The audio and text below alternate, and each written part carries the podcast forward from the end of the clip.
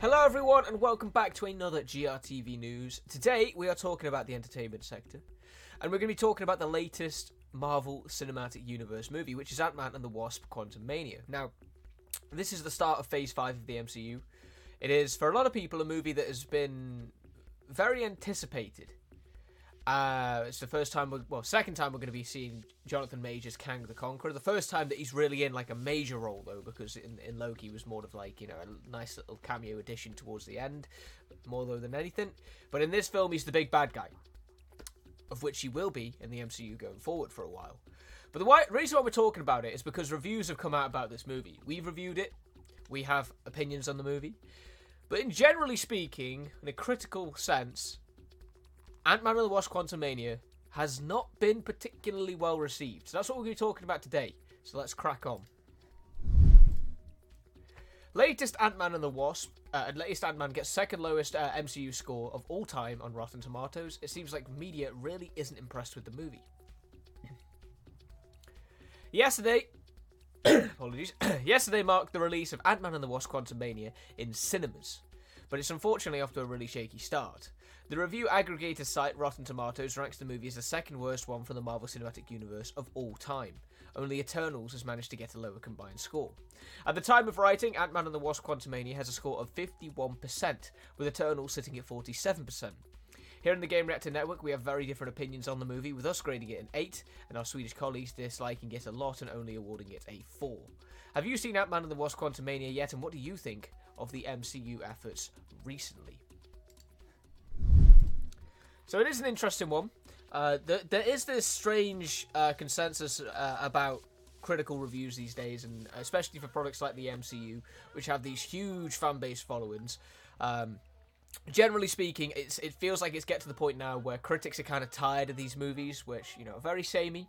Yes, they are very entertaining, but they're also very samey, and you sort of know what you're going to get before you go into them.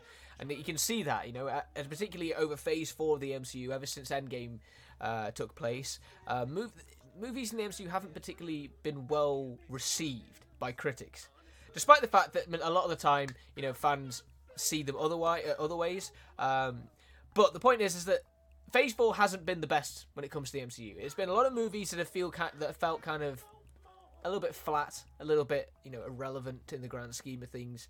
And it was really hoping that Phase 5 and Ant-Man the Wasp Quantumania was going to be sort of like the turning point and get the MCU back on track as we lead up to Phase 6 when the next big Avengers movies were going to take place.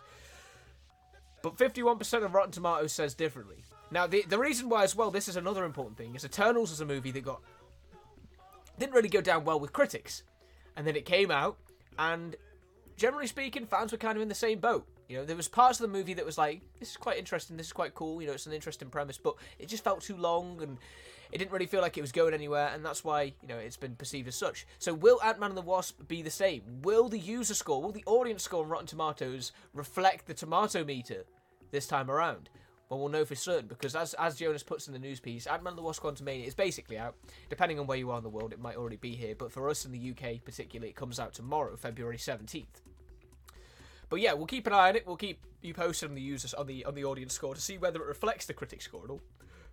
Because if it does, then there's a lot of questions need to be asked about the MCU.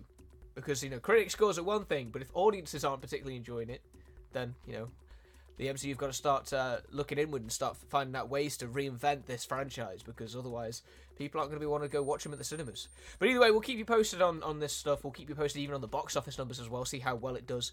Um, the MCU hasn't been the box office titan that it used to be as of late. It still makes a lot of money, but uh, where it once was, you know, you expecting these movies to come out and produce 1.5 billion dollars at the box office or whatever.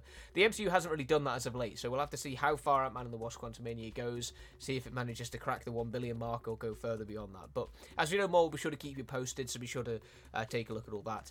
Uh, otherwise, be sure to join us tomorrow for the last GRTV news of the week. Uh, and yeah, also go and watch Ant Man. Let us know what you think. You know, we want to see everyone's opinions on this movie and see how you know all the all the varying takes on it. But yeah, we'll see you tomorrow in the last episode of GRTV News of the Week. And yeah, otherwise, I hope you enjoy the rest of your Thursday. So take care, everyone.